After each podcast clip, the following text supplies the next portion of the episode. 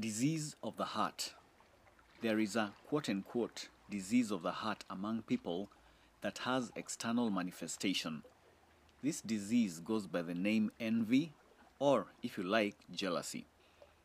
Envy is defined as a painful or resentful awareness of an advantage enjoyed by another, joined with a desire to possess the same advantage. People will be envious of others for a variety of reasons.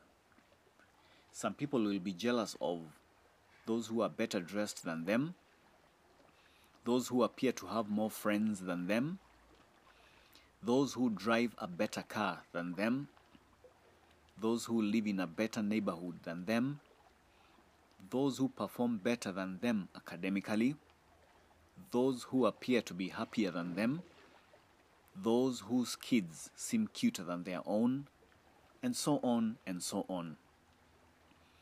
We could generate an infinite list of reasons why people envy others. I even heard of someone who was envious of their neighbor because they had a hard-working shamba boy. As you can see, many of the reasons for envy are actually trivial. Envy is a stupid thing. From the definition we saw above, we see pain and resentment as some of the attributes that characterize envy. Why, though, does this problem affect many, if not most of us? What is jealousy all about? Envy stems from unhealthy comparison of ourselves with others. There are two problems with this. One, we end up evaluating others using the limited information we have about them. We rate people according to what we see or hear about them, which may not be the whole story. You don't know how they got what they have, and you don't know what they went through to be where they are. In a manner of speaking, you only see the glory, but don't know the story. As a consequence of judging people this way, we end up with the wrong conclusion about them. You probably would not want to pay the price they have paid to be where they are today. 2. We end up counting the blessings of others instead of counting our own.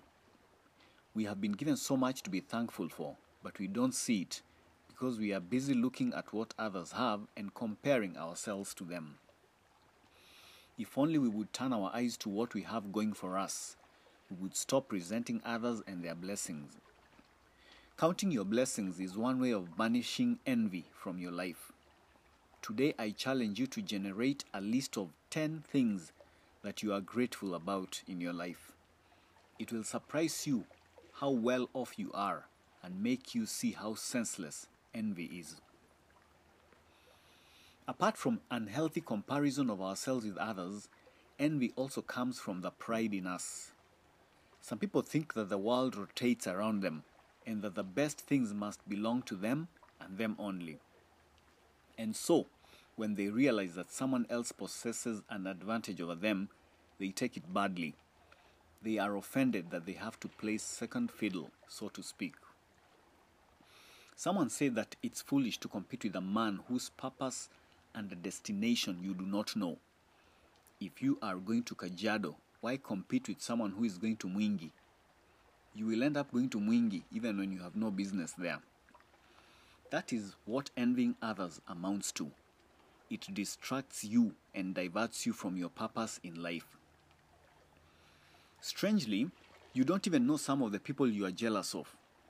You have just met them for the first time, and chances are that you will never see them again. Why, then, be unhappy about their apparent good fortune? It does not make sense, and is the kind of thing that happens when you are led by outward appearances, which, more often than not, is not the whole story.